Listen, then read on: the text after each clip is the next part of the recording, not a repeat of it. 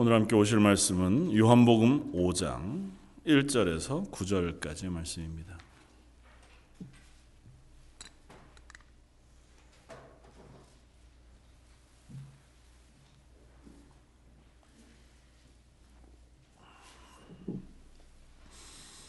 요한복음 5장 1절에서 9절까지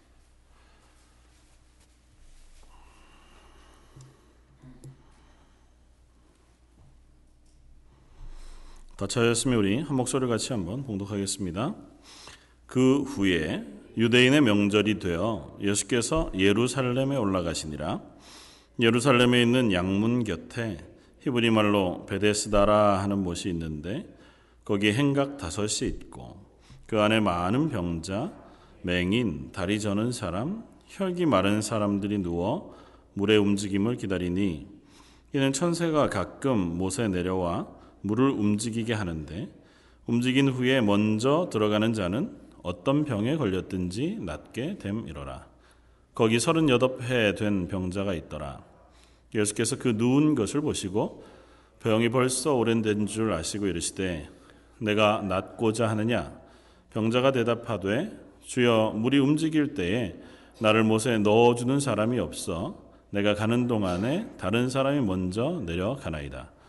예수께서 이르시되 일어나 내 자리를 들고 걸어가라 하시니 그 사람이 곧 나아서 자리를 들고 걸어가니라. 이날은 안식일이니. 아멘. 오늘은 요한복음 5장 1절에서 9절까지 말씀을 가지고 은혜의 집에서라고 하는 제목을 함께 말씀을 나누고자 합니다. 어, 뭐 얼마 어, 전에 작년쯤에 있었던 일인데요. 어, 아주 인터넷에 어, 뭐또 신문상에 어, 흥미로운 기사가 하나 어, 떴습니다. 물론 감동적이기도 하고 어, 뉴욕시에서 한 노숙자가 음, 이제 어, 길거리를 배회하고 있는 장면이 이제 누군가 카메라에 찍힌 겁니다. 근데 남도하게 옷을 입고 먹을 것을 이제 찾지 못해서 어, 쓰레기통을 뒤져서 그 안에 있는 뭐 음식 버려놓은 봉지를 이렇게 뒤져가면서 음식을 먹고 뭐 음료수 병을 꺼내서 어, 남아 있는 음료수를 마시고 뭐 이렇게 이제 쭉 지나가는데 사람들이 별로 뭐 관심을 안 갖죠. 뭐. 그런데 한 그 여자 분이 자기가 사가지고 나온 피자하고 뭐 음식물들을 좀 들고 그 사람에게 가서 이거 어, 좀 이거라도 먹을 수 먹겠느냐 내가 사온 건데 뭐 아주 좋은 건 아니지만 당신이 먹을 수만 있다면 내가 주고 싶다 그렇게 해서 그 여인이 그걸 전해주는 장면이 찍혔어요 그리고 음, 그게 이제 뭐 어, 나중에 인터넷에 올라와서 감동적인 이야기로 그렇게 그려졌는데 그 노숙자가 누구였냐 하면 리차드 기어라고 하는 유명한 영화 배우였습니다. 그 사실인즉슨 음, 작년에 개봉한 영화 중에서 Time up out 어, Time Out of Mind라고 하는 영화가 있었는데요. 그 영화를 이제 찍고 있는 중이었어요. 그 영화에 이 리차드 기어가 이제 노숙자 분장을 해서 어, 조금 디테일하고 좀 사실적으로 찍기 위해서 카메라 멀리서 찍고 사람들 몰라보게 아마 뭐 그렇게 찍었던 모양이죠. 근데 그 마침 거기에 관광 온 프랑스 어, 여성분이 그걸 보고 뭐 얼굴을 거의 잘 못 알아보게 분장을 했으니까 못, 아, 못 알아보았을 것이고 이제 그 사람을 노숙자라고 생각해서 이렇게 음식물을 나누어 준 이야기를 나중에 그 배우가 자기 이제 인터넷에서가 글을 올리면서 그렇게 썼더라고요. 내 일생에 있어서 가장 인상적인 경험을 했다 그러면서 어, 뭐 영화를 촬영 중이었지만 자기가 그렇게 남루한 모양으로 그렇게 움직이는 것에 대해서 아무도 신경 쓰지 않고 또 어느 누구도 나에게 관심 갖지 않았을 뿐만 아니라 자기를 피해가고 자기를 이렇게 어, 거부해 가는데 그 사람만은 그 여인만은 나에게 자기가 가지고 있었던 음식 가장 뭐 자기가 산 음식을 나누어 어, 주었고 아무 조, 아무 그 이유 없이 뭐 이 사람이 배우인지 그걸 알아보지 않고 그것을 받은 경험이 자기 일생에 있어서 가장 아름다운 그리고 독특한 경험이었다. 그렇게 이제 인터넷에 글을 올렸더라고요. 어, 아마 이런 것을 우리는 보통 이제 성경적으로 우리가 어, 표현한다고 하면 은혜라 그렇게 이해할 수 있을 겁니다. 그러니까 어, 꼭 주지 않아도 되는 그리고 꼭 어, 주어야 할 이유가 없는 사랑 그리고 긍휼 그것을 베푸는 것 그것을 받는 것 그것을 성경은 은혜라 그렇게 표현하고 그 은혜를 히브리어로는 헤세드라 그렇게 표현합니다. 그래서 성경 안에 하나님이 인간을 향하여 주시는 사랑과 은혜를 종종 헤세드라고 하는 표현으로 써요. 오늘 이야기의 배경이 되고 있는 베데스다라고 하는 이 연못 그 연못의 이름인 베데스다는 히브리어로 벳하고 헤세드가 합친 이름이에요. 그러니까 예수님이 태어나신 곳이 베들레헴이잖아요. 베들레헴은 집이라는 단어 하고 그다음에 빵이라는 단어가 합쳐져서 베들레헴이 됩니다. 그래서 베들레헴 빵집이라고 하는 별명을 가지고 있어요. 그래서 그곳에서 태어나신 예수님이 생명의 떡이 되시는 어떤 은유로 잘 우리가 사용되어집니다. 마찬가지로 베데스다는 그런 뜻입니다. 은혜의 집 이라고 하는 지명을 가진 곳이 바로 베데스다예요. 그래서 베데스라고 베데스다라고 하는 은혜의 집이라고 하는 지명을 가진 곳에서 일어난 한 사건 우리가 살펴보면서 하나님이신 예수님께서 이 땅에 오셔서 우리에게 베푸시는 은혜를 우리가 한번 묵상해 보면 좋겠고 그 은혜를 대하는 사람들 그리고 그 은혜 앞에 선 우리들의 모습을 또 한번 어, 생각해 보면 좋겠다 그렇게 어, 생각이 듭니다. 요한복음 우리가 처음부터 시작하면서 지금까지 계속 해오면서 동일하게 질문을 계속 해왔던 게 있어요. 예수님은 누구시냐? 그러니까 사도 요한은 이 요한복음을 쓰면서 계속 그 이야기를 우리에게 알려주고 싶어해요. 예수님은 누구시냐? 예수님은 바로 하나님이시다. 그 하나님이 하늘로부터 이 땅에 오셔서 하늘의 생명을 지금 이 땅에 우리들에게 전해 주신다.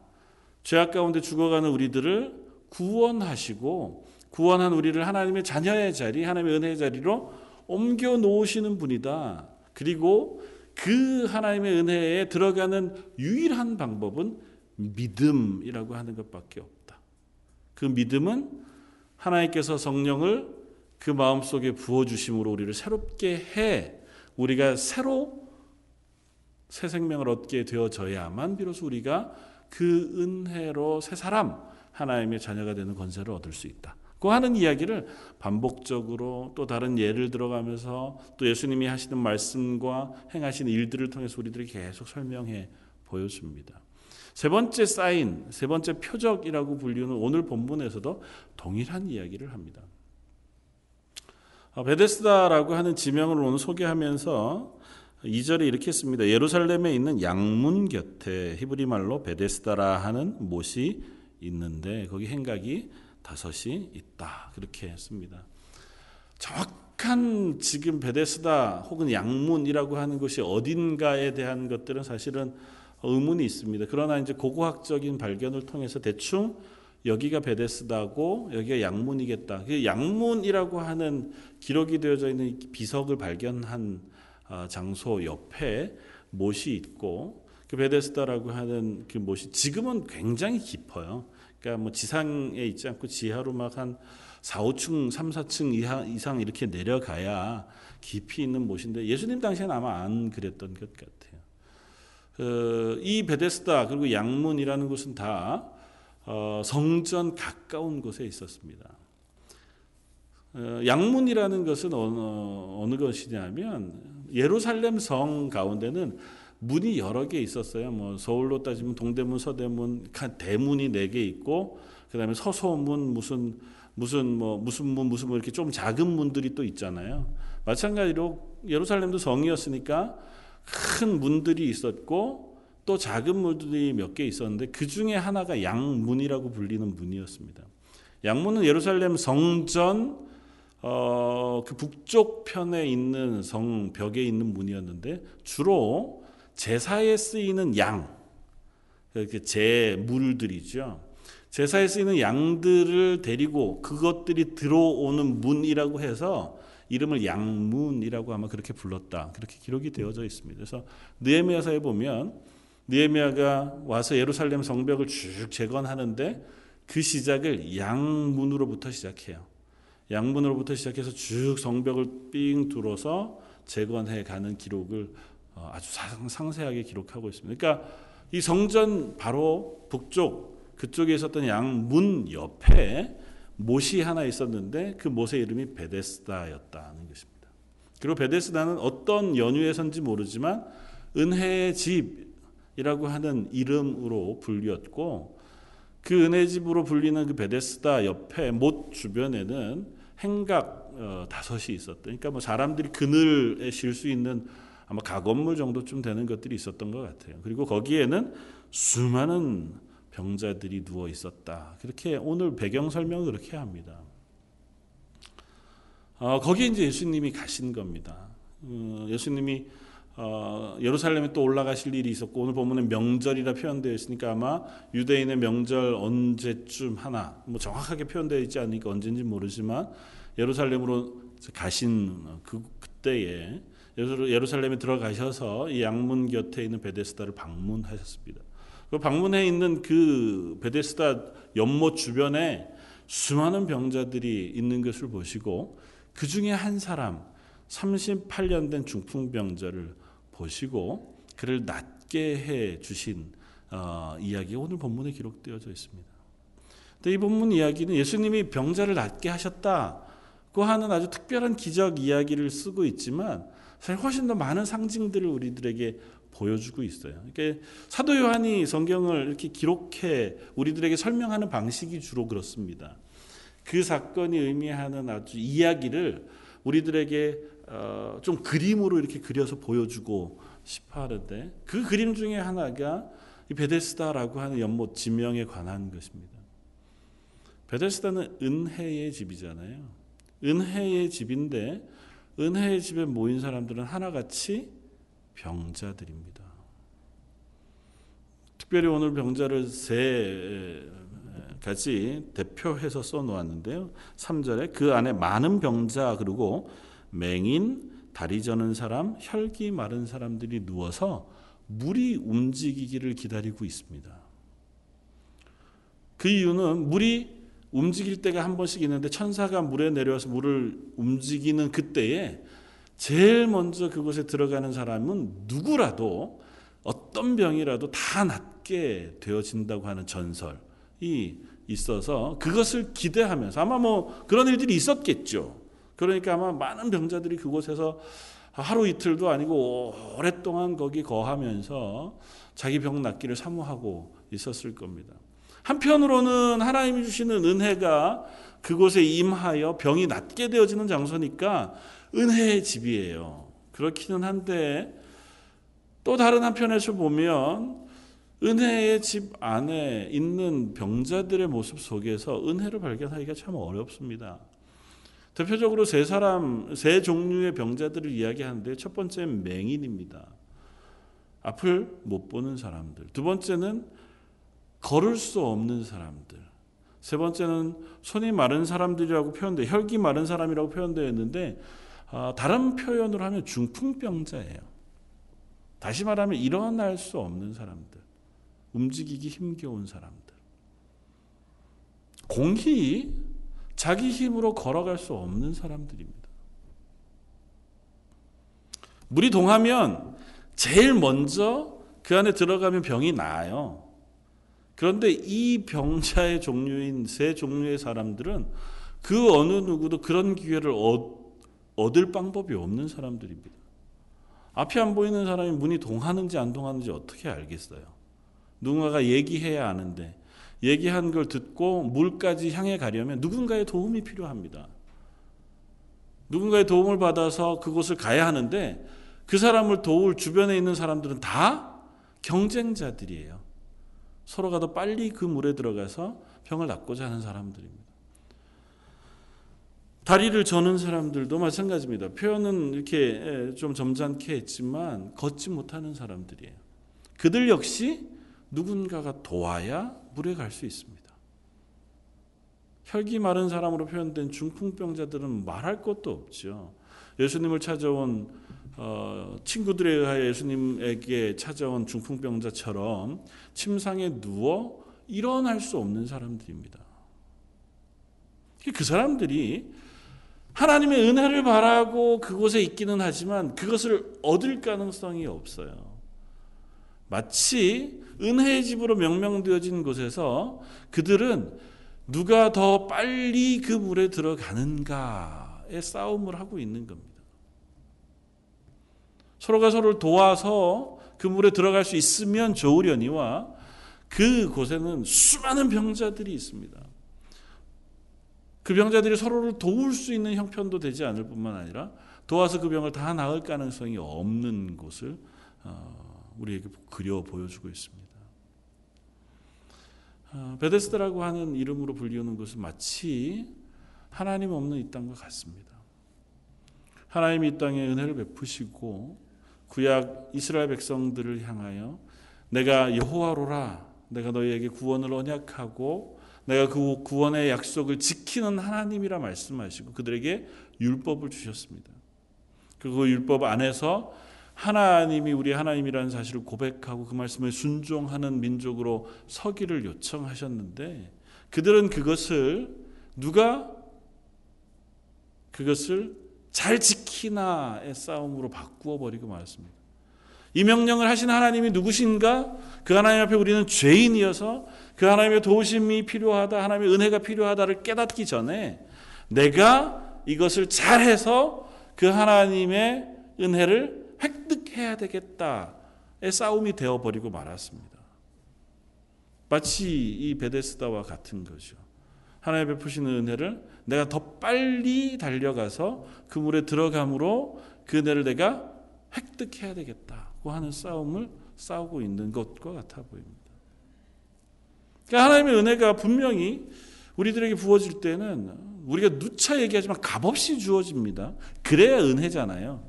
그러니까 하나님의 은혜는 내가 노력해서 달려가 가지고 싸워서 이겨야만 얻을 수 있는 것이어서는 은혜라고 표현하지 않습니다. 은혜는 전적으로 하나님이 우리에게 주시는 거예요. 그런데 이미 이 베데스다에 모여 있는 병자들을 을 통해서 그리고 그곳의 그림을 통해서 보여주는 것은 하나님이 베푸시는 은혜가 없는 이 세상의 모습을 우리에게 보여주고 있는 거죠. 그리고 그 하나님의 은혜를 오해하고 있는 우리들의 모습을 보여줍니다. 그곳에 예수님이 나타나십니다. 그곳에 나타나셔서 예수님께서 한 병자를 바라보십니다. 거기 38회 된 병자가 있더라. 예수께서 그 누운 것을 보시고 병이 벌써 오래된 줄 아셨다. 그렇게 기록합니다. 어, 많은 사람들은 굳이 38회 된 중풍병자의 기록을 여기 하고 있는 것이 이스라엘을 향한 은유의 말씀이라 그렇게 이해합니다. 왜냐하면 이스라엘이 광야 생활 가운데 어, 구원받고 가나안 땅에 들어가는 데까지 걸린 그 시간이 38년이라고 하는 시간이 걸렸다. 그렇게 보통은 이해하기 때문에 그래요. 40년 동안 광야 생활을 하잖아요. 근데 40년 중에 2년은 이스라엘 백성이 시내산까지 가고 시내산에서 있으면서 하나님과 언약하고 그 다음에 성막을 만들고 그곳에서 출발해서 가나안 땅 바로 앞에 가데스 바네아라는 곳까지 온 오는데 걸리는 시간이 2년이에요. 그리고 그곳에서 무슨 일이 있었냐 하면 그곳에서 이 가나안 땅을 점탐하러 12명의 정탐꾼들을 보내었다가 그들이 돌아와 가지고 보고를 합니다. 우리가 가 가지고는 얻을 수 없다. 하나님이 주시겠다고 하신 땅인데 하나님이 아무 조건 없이 너희를 구원하여 가나안 땅에 심겠다고 약속하신 하나님의 약속을 지금 이루고 계신 거잖아요. 이곳까지 인도해 오셨습니다. 그리고 내가 이 땅을 너에게 줄 것이다 말씀하셨는데 그곳을 정탐하고 온 사람들 중에 10명의 대답은 그것이었습니다. 아닙니다. 저건 우리가 싸워 얻을 수 있는 땅이 아닙니다. 저 땅의 사람들 너무너무 싸움을 잘하고 기골이 장대해서 그들에 비하면 우리가 메뚜기에 불과할 만큼 현실적으로 불가능합니다. 그 말을 듣고 온 이스라엘 백성들이 분노했습니다. 하나님 왜 우리를 여기까지 데리고 와서 우리에게 이토록 어려운 시련을 주십니까? 우리 여기다 죽이시면 뭐가 좋습니까? 우리 2년 동안 고생해서 여기 왔는데 결국은 우리를 이 꼴 만드시려고 우리 여기에다 인도해 오셨습니다. 신명기 2장 14절 가데스 바네아에서 떠나 세렛 시내를 건너기까지 38년 동안이라 이때에는 그 시대의 모든 군인들이 여호와께서 그들에게 맹세하신 대로 진영 중에서 다 멸망하였나니 여호와께서 손으로 그들을 치사 진영 중에서 멸하신 거로 마침내는 다 멸망되었더라.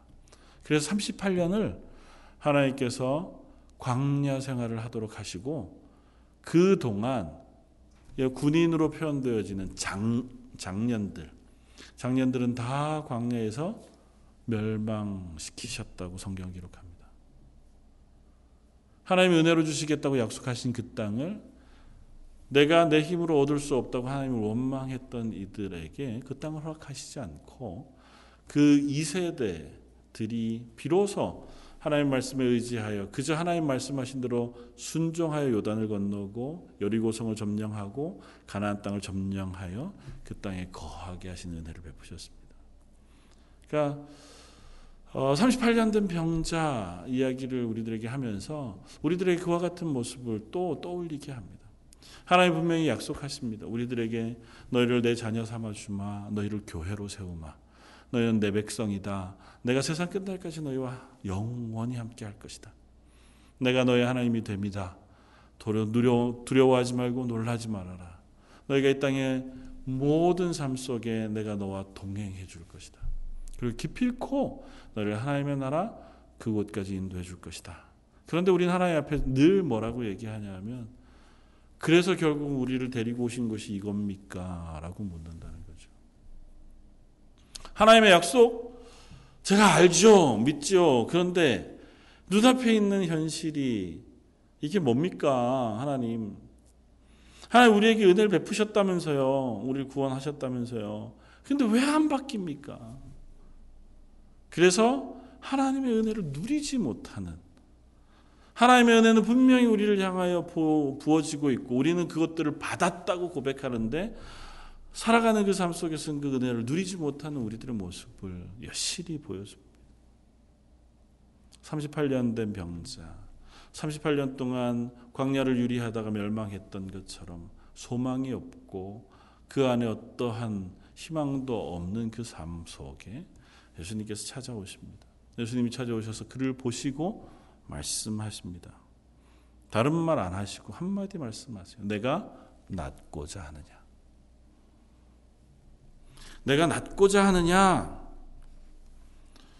예수님께서 오셔서 다짜고짜 말씀하세요. 거기에 수많은 병자들이 있었습니다. 차라리 예수님께서 거기에 모인 모든 병자들을 다 낫게 하셨다 그러면 아, 예수님이 병자들을 다 낫게 하시는 은혜를 베푸셔서 그들에게 구원을 베푸셨구나. 우리가 그렇게 이해할 수 있습니다. 그런데 그 중에 한 사람이에요. 물론 상징이지만 그 한 사람은 예수님이 하시는 말씀을 들었을 때에 어, 왜 나지? 이 많은 사람들 중에 왜 나를 부르셨을까? 그런 의문도 있었을 겁니다. 어쨌든 그를 향해 예수님은 묻습니다. 너 낫고자 하느냐? 거기에 그냥 단순한 대답이면 됩니다. 네, 저를 낫게 해 주십시오. 제가 낫고 싶습니다. 낫고자 하나이다. 살려 주십시오. 하나님에게 그 은혜를 구하는 조건 하나면 되는데 이 사람의 대답이 좀 독특합니다. 예수님이 낫고자 하느냐 물으니까 7절. 병자가 대답하되 주여 물이 움직일 때에 나를 못에 넣어주는 사람이 없어. 내가 가는 동안에 다른 사람들이 먼저 내려가나이다. 예수님 뭐라고 물어요? 너 낫고자 하느냐? 이렇게 묻는데 뭐라고 대답합니까? 낫게 해주십시오가 아니고 자기의 상황을 구구절절 설명해요. 내가 저길 빨리 들어가면 낫고 싶은데 나을 수 있는데 내가 가는 동안 딴 사람들이 다 들어가서 기회를 놓치고 아무도 나를 도와주는 사람이 없습니다. 어쩌면 우리의 모습이 이와 같은지 모릅니다. 하나님 우리에게 은혜를 베푸시길 원합니다. 너 믿느냐? 예수 그리스도를 구주로 믿느냐? 예수님이 십자가에 죽으시는 사실을 너 믿느냐? 그 사실을 믿음으로 하나님의 자녀가 된다고 하는 사실을 너 믿음으로 붙잡느냐? 그렇게 물으시는데 우리는 아 제가 성경 말씀이 이게 납득이 안 되고 예수 믿으면 뭔가 좀 이득이 생겨야 되고 이 땅에서 뭐 잘 되는 게 있어야 되는데 그것도 잘 안 되는 것 같고 어떻게 해야 예수를 믿는 건지 어떻게 하면 제가 예수님의 은혜를 받고 예수님이 내게 주시는 그 구원을 어, 경험할 수 있는 건지 아직은 잘 모르겠습니다.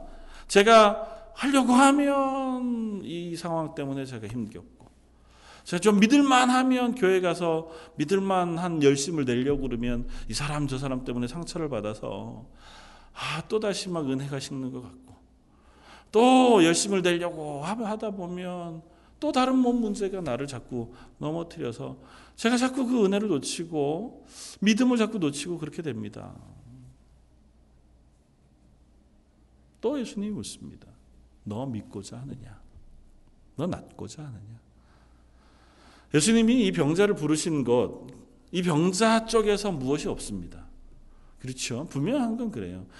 다른 사람들은 37년 혹은 40년 혹은 10년, 12년 돼서 예수님께서 특별히 이게 어, 좋은 교훈을 가르치시기 위해 38년 된 병자 손 들어봐 그래서 찾으신 것도 아니고 38년 된 병자가 가장 애절한 눈빛으로 예수님을 바라보면서 나를 좀 구원해 주십시오. 그래서 예수님이 38년 된 병자를 만나신 것도 아닙니다.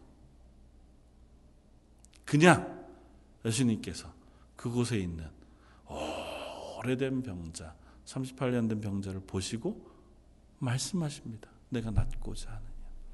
하나님의 은혜는 우리에게 그렇게 주어집니다. 우리는 그냥 38년 된 병자와 같이 소망 없는 사람들이에요. 내가 하나님을 찾지도 내 쪽에서 하나님을 찾아갈 만한 열심도 마음도 그런 믿음도 없어요. 예수님이 낫고자 하셔도 낫고자 하느냐 물으셔도 제게 믿음을 주십시오. 하나님 은혜가 필요합니다. 그것을 붙잡을 만한 열심도 없어서 제게 환경을 좀 이렇게 바꿔 주시고 뭐 이런저런 일들이 이렇게 정리가 되면 제가 그때 예수님 잘 믿을 수 있을 것 같습니다. 교회 열심히 다닐 수 있을 것 같습니다. 하나님 앞에 그런 조건들을 우리에게 얘기하는 사람들이 불과한지도 모르지요. 그런데 예수님은 그런 우리들을 찾아오십니다. 찾아오셔서 말씀하세요. 낫고자 하느냐. 어, 이번 문에 대해서 아더핑크라고 하는 유명한 신학자는 그렇게 설명을 해요. 이 예수님이 내가 낫고자 하냐라고 한 질문의 의미가 내가 지금 있는 그대로의 너를 내 손에 맡기고자 하느냐. 너는 너를 위해 너 스스로 할 수 없는 것을 내가 행하도록 그렇게 하고자 하느냐? 너는 기꺼이 내게 빚진 자가 되고자 하느냐? 그렇게 물으시는 것으로 그렇게 설명을 합니다. 내가 낫고자 하느냐? 이 얘기는 다 포기하고 하나님에게 나를 맡기겠습니다. 내가 나를 어떻게 할 수 없는데 하나님이 나를 낫게 해주십시오. 제 모든 걸 당신에게 맡기겠습니다.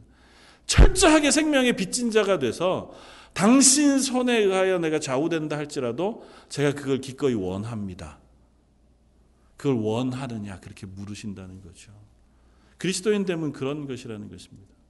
예수 그리스도의 생명 그것을 허락받아 하나님의 자녀된 우리들에게 하나님 우리에게 생명을 허락하시면서 주시는 그 받으시고자 하는 고백은 그것입니다. 너는 내 것이다. 나의 생명, 나의 힘, 이 땅의 모든 것 다 하나님의 것입니다. 고 하는 고백을 하나님 받아내고자 하신다는 거죠. 이 병자의 대답에 아랑곳하지 않으시고 예수님이 말씀하십니다. 예수께서 이르시되 일어나 내 자리를 들고 걸어가라 하시니 그 사람이 곧 나와서 자리를 들고 걸어가니라. 이야기는 아주 단순합니다. 예수님은 한마디 하세요. 내가 낫고자 하느냐. 구구절절하게 설명하고 대답하는 그 사람을 향하여 일어나 자리를 들고 걸어가라 말씀하시니 그 사람이 나았습니다. 그리고는 그 자리를 들고 걸어갑니다. 우리 다음 주에 살펴보겠지만 이 사람을 향하여 시비 거는 사람들이 있었습니다. 그날은 안식일이었어요. 안식일 날 자리를 들고 가니 야 너 일하는 거다. 누가 너 자리 들고 걸어가는 이 일을 하라 그랬느냐 그러니까 나를 낫게 한 사람이 나더러 들고 걸어가라고 해서 난 그렇게 합니다. 그 사람이 누구냐? 모르겠습니다. 그래요. 나중에 예수님을 다시 만나 비로소 예수님인지 알아요. 그러니까 지금 이 병자는 자기에게 와서 그 은혜를 베푸신 분이 누군지 모릅니다. 그냥 얼떨결에 누워 있다가 누가 와서 너 낫고자 하느냐는 얘기를 하셔서 이런저런 설명을 했더니 일어나 걸어가라 그래서 일어나 걸어가게 된 것에 불과해요. 이 사람이 받은 걸 은혜라고 이야기합니다. 베데스다라고 하는 은혜의 집, 그곳에서 일어난 은혜의 이야기를 우리에게 설명해 주는 겁니다. 하나님이 우리에게 허락하신 은혜는 이와 같은 것입니다. 이 예수님은 하나님이세요. 예수님이 이 병자를 낫게 하시기 위해서 한 거라고는 말씀하신 것밖에 없습니다. 요한복음 1장 1절에 시작한 예수님에 대한 설명. 태초에 말씀이 계시니라. 태초에 말씀으로 천지를 창조하셨던 그 말씀이신 예수님께서 그 하늘 존귀한 곳에서 이 땅에 지금 내려오신 것입니다. 이 땅에서도 여전히 온 세상을 창조하실 때처럼 말씀으로 생명을 새롭게 하시는 능력을 가지신 분이 예수님이세요. 그래서 일어나 걸어가라고 말씀하시면 그가 낫습니다.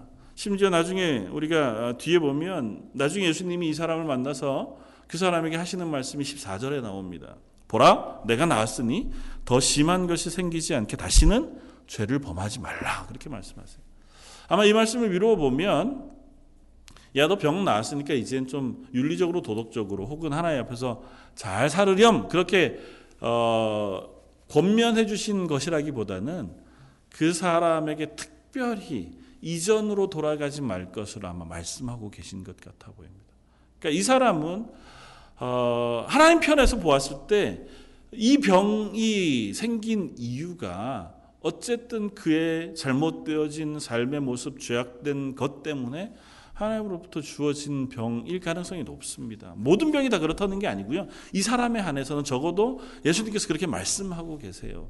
그러니까 거기로 돌아가지 말라고 말씀하실 만큼. 그런데 예수님은 그 병자를 일어나 걸으라고 하시는 말씀으로 낫게 하셨을 뿐만 아니라 구원해 주십니다. 죄악에서 건지세요. 여타한 것을 말씀하시지 않습니다. 여타한 조건을 붙이지도 않으십니다. 뭐냐고 묻지도 않으시고 무엇라고 요구하시지도 않습니다. 그냥 그에게 찾아오셔서 그를 바라보시고 그에게 은혜를 베푸십니다. 예수님이 하나님이시기 때문에 이 일이 가능한 거예요. 생명을 창조하시는 분이시기 때문에 생명을 죽음 가운데 건져내시기도 하고 그의 생명을 다시 주시기도 하고 그의 죄를 용서하시고 구원으로 인도하시기도 하시는 것입니다. 그 예수님이 우리에게 허락하신 것도 이와 같습니다. 저 여러분들이 하나님에게 받은 것도 이러한 은혜입니다. 저 여러분들이 하나님의 자녀가 되고 우리가 교회 일원이 되었습니다. 우리가 그리스도인이라고 고백하는 그 고백은 다른 것에 의하지 않고 전적으로 하나님이 어느 날 갑자기 우리들에게 부어주신 은혜 때문이에요. 우리가 이 사실을 깊이 묵상해야 합니다. 우리는 하나님의 은혜 안에 서 있는 사람들입니다. 이미 우리는 하나님의 은혜 안에 있는 사람들이에요. 내 눈앞에 있는 현실이 어떻다 할지라도 우리가 걸어가고 있는 지금 걸음이 내가 보기에는 잘 확인되지 않고 어디인지 모른다 할지라도 분명히 내 속에 예수 그리스도의 십자가의 고백이 있다면 우리는 은혜 안에 있는 사람들이에요. 그렇다면 우리는 그 은혜를 누리기 위하여 그 은혜를 우리 속에 풍성하게 경험하기 위하여 하나님에게 메어 달리고 사모하고 붙잡는 자리에 서야 할 것입니다. 왜 나는 은혜가 없지? 요즘 신앙생활 하는데 예배 드리는데 아니 평소에 삶을 사는데 별로 내 속에 은혜가 없고 기쁨이 없고 감정이 없고 그럴 수 있죠. 우리 인간이니까요. 연약하니까요. 이스라엘이 왜 실패했겠습니까? 하나님의 그 놀라운 은혜 가운데 있었던 이스라엘도 여전히 실패했던 것처럼 저희도 그럴 수 있습니다. 그렇기에 우리가 붙잡아야 할 것은 우리를 향하여 한없는 은혜를 거저 주시는 그 하나님의 하나님 되심인 줄 믿습니다. 우리가 매일 혹은 때마다 하는 기도가 있습니다. 주 예수님께서 가르쳐 주신 기도. 하나님의 뜻이 하늘에서 이루어진 것처럼 이 땅에서도 이루어지기를 원합니다. 우린 그렇게 기도합니다. 저는 그것이 대단한 또 다른 무엇인가가 이 땅 가운데 이루어지기를 기도하는 것이다 생각하지 않습니다. 물론 예수 그리스도의 심판, 예수님의 다시 오신 그 구원이 이 땅에 완전히 이루어지기를 사모하는 마음으로 기도하는 것이죠. 그러나 아주 가까이는 하나님의 그 하나님 되심, 그 하늘의 그 생명과 영광이 지금 예수님을 통하여 이 땅에 부어졌잖아요. 이 중풍병자에게 일어난 일은 하늘나라 하나님의 뜻이 하늘에서 이루어진 것처럼 지금 이 땅에서 이루어지고 있는 거라고요. 다시 말하면 죄인된 우리가 하나님의 자녀가 된 것, 그것이 바로 하나님의 뜻이 내 속에서 이루어지는 것입니다. 그리고 그 사실을 우리가 입술로 고백하는 한 그 고백을 하나님께서 받으시고 그 고백이 바로 하나님의 뜻이 내 속에서 이루어지고 있습니다고 하는 고백을 우리가 하고 있는 것일 겁니다. 우리의 찬양 가운데 하나님 우리의 구주가 되십니다. 우리의 생명의 주인이 되십니다. 우리의 인생의 주인이 되십니다고 하는 그 찬양의 고백을 하나님께서 그 고백으로 받으시는 줄 믿습니다. 그리고 한 걸음 더 나아가서 그 고백의 삶을 우리더러 살라고 말씀하세요. 그리고 그 고백의 삶, 은혜를 나누는 삶, 또 하나님 앞에서 그리스도인으로 사는 삶을 성경은 아주 구체적으로 단순하게 설명합니다. 고아와 과부를 선대 여기고 너희 가운데 있는 나그네를 선대하라. 조금 더 광범위하게 얘기하면 내 이웃을 내 몸과 같이 사랑하라. 너희가 은혜 받은 사람인즉 너희도 서로 은혜를 나누는 사람 되라고 말씀하세요. 그래서 우리는 서로 겸손히 서로를 섬기라고 말하는 겁니다. 다른 이유에서가 아니에요. 그리스도인 되었으니까 좀 고상해져라. 그쯤 됐으니까 좀 더 어, 거룩한 모습을 네 속에 나타내라가 아니고요. 하나님의 거저 주시는 은혜가 우리 속에 쏟아 부어졌기 때문에 그것을 우리 속에서 확인하면 자연스럽게 우리가 그런 자리로 방향지어져 갈 수밖에 없습니다. 지금 이 세상은 하나님 없는 세상이잖아요. 하나님 만드신 세상은 원래 악하지 않았습니다. 하나님 보시기에 심히 좋았더라. 우리가 창조의 마지막 날 예수님께서 아, 하나님께서 하신 말씀을 우리가 기억합니다. 그러니까 세상은 악하지 않았어요. 세상이 죄로 관영하지 않았습니다. 그런데 이 세상을 악한 세상 만든 건 누구예요? 인간입니다. 하나님을 떠난 인간이 그 마음속에 들어있는 죄, 그것을 가지고 이 세상을 악한 방향으로 움직여 가도록 만들어 가고 있을 뿐인 거예요. 그 가운데서 건진받은 우리는 이 세상 가운데 하나님을 바라보고 그 선한 방향으로 우리가 살아가도록 부르심을 받은 사람들입니다. 그래서 그 은혜를 의지하여 우리가 나를 자꾸 낮추고 겸손하고 그리고 그 사랑을 나누고 서로를 섬기고 그 복음을 나누고 그것들을 붙잡고 살아가는 사람 되어 지려고 애쓰는 거죠. 그리고 그 애씀은 하나님의 은혜를 우리가 누릴 때 그것이 우리에게 부어질 때 비로소 우리가 가능해지는 줄 압니다. 그렇다면 우리가 할 일은 명확합니다. 내가 낫고자 하느냐 말씀하실 때 네, 제가 낫기를 원합니다. 고 하나님 앞에 기도하는 것처럼 하나님 제게 은혜를 부어 주십시오. 이 땅을 살아가는 동안 하나님의 사람으로 살아갈 힘과 은혜를 부어 주십시오. 기도하는 수밖에 없고 그 하나님의 은혜를 내가 붙잡고 오늘 하루도 살겠습니다. 그렇게 치열하게 내 삶을 돌아보는 수밖에 없습니다. 내가 다시는 돌아가 옛 죄악으로 돌아가지 말라 말씀하신 예수님의 말씀처럼 내가 다시 되돌아가고 다시 실패로 향해 가지 않기 위해서 하나님 제가 하나님의 말씀을 붙잡겠습니다. 말씀 위에 서서 제가 흔들리지 않으려고 애써 가고 어, 싶습니다. 저를 도와주십시오. 저에게 긍휼을 베풀어 주십시오. 우리가 그렇게 기도하지 않고 이 땅 가운데 그리스도인으로 살아낼 수가 없습니다. 사는 성도 여러분, 저 여러분들이 그 은혜 가운데 서기를 원합니다. 그리고 그 은혜 가운데 선 사람들이 모인 곳이 교회입니다. 베데스다 은혜의 집 그곳에 다 병자들이지만 그러나 그들에게 복음이 전해지면 그곳이 바로 은혜의 장소가 되어지는 줄 믿습니다. 저 여러분들도 다 병자였죠. 어떻게 보면 정말 하나님의 은혜를 누리고 싶어도 누군가 나를 도와주지 아니하면 한 발자국도 움직일 수 없었던 소망 없는 병자들이었을 겁니다. 저 여러분들의 성, 성격, 뭐 성질머리, 아니면 우리가 가지고 있는 천성, 아니면 내가 말하는 말투, 아니면 나의 가정 형편 혹은 내가 살아온 사회 환경 그것들 다 아무리 뒤져보아도 그 중에 어느 것 하나가 우리를 구원해 낼 만한 그런 조건과 자격이 없음을 우리가 고백합니다. 있는 그대로 놓아두면 그냥 이 세상 가운데 지 마음대로 살다가 그렇게 멸망하고 말았을 것이 저와 여러분들의 모습이었을지 모릅니다. 그런 우리들을 부르셔서 너 내 자녀 하자. 내가 너를 사랑한다. 너 나를 믿니? 말씀해 주신 그 은혜 때문에 저희가 그 믿음 때문에 하나님의 자녀가 된 줄 믿습니다. 앞으로도 우리가 그 믿음 붙잡고 하나님 이 땅의 삶을 살아가게 해 주십시오. 우리 앞에 어떤 삶의 모양이 던져진다 할지라도 우리 앞에 어떤 일들이 일어난다 할지라도 이 믿음 하나 놓치지 않고 이 땅 가운데서 그리스도인으로 살게 해 주십시오. 할 수만 있다면 그 은혜가 나를 통해서 또 다른 사람들에게 나뉘어지는 사람 되게 해 주십시오. 다른 어떤 환경이나 어떤 사람들이나 어떤 상황 때문에 제가 이 은혜를 놓쳐버리는 일이 없도록 하나님 저를 긍휼히 여겨 주십시오.